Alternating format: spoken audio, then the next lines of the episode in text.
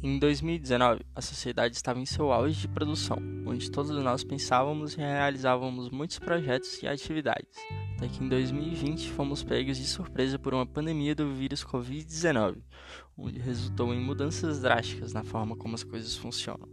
Houveram momentos de incerteza sobre o assunto, por termos sido pegos desprevenidos. Com sorte, profissionais de saúde estabeleceram medidas de segurança, como o uso de máscara e o distanciamento social.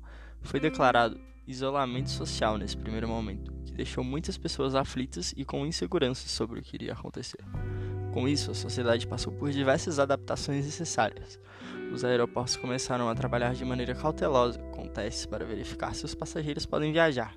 Os estabelecimentos começaram a utilizar de delivery ou passaram a funcionar de forma que esteja dentro das medidas de segurança estabelecidas, sempre com teste de temperatura e um número reduzido de pessoas.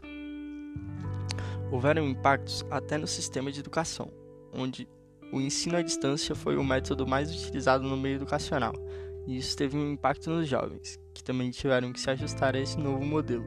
Como consequência disso, do distanciamento social, podemos perceber um impacto até mesmo na forma como usamos nosso cabelo, pois houve um aumento no número de jovens que deixaram o cabelo crescer, o famoso cabelo quarentena, que se popularizou até mesmo na internet. Houve também um aumento significativo na área de problemas psicológicos, seja pelo isolamento ou pelas incertezas geradas pela pandemia.